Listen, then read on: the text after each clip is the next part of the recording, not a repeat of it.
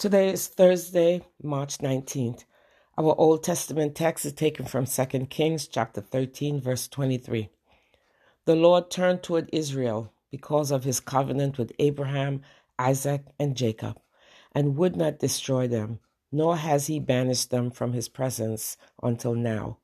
And the New Testament text is taken from Romans chapter 11 verse 29. The gifts and the calling of God are irrevocable. Initially, in reading the Roman scripture, we may read into it by way of personal gifts, attributes we possess, and thought to be given by God that cannot be taken away or cannot be lost. We may also think that we ought to use these gifts and talents to do what God instructs us to do the basics feed the hungry, care for the homeless and the sick, love all. We're encouraged to use these gifts to commit ourselves to Christ.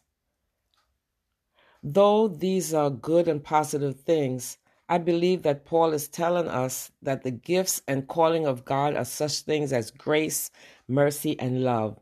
This is an invitation to take God up on these special favors. They are the promises of how good God is to us. It is the great benefit that we receive through Jesus Christ. These gifts cannot and will not be taken back. Let us pray. Lord Almighty, you made a covenant to be our God. May your steadfast faithfulness toward us inspire us to love and care for others, just as you do for us. Amen.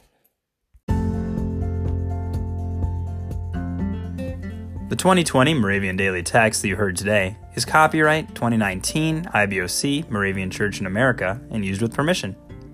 If you want to get a copy of the Moravian Daily Text, learn more about the Moravian Church or this tradition, visit moravian.org.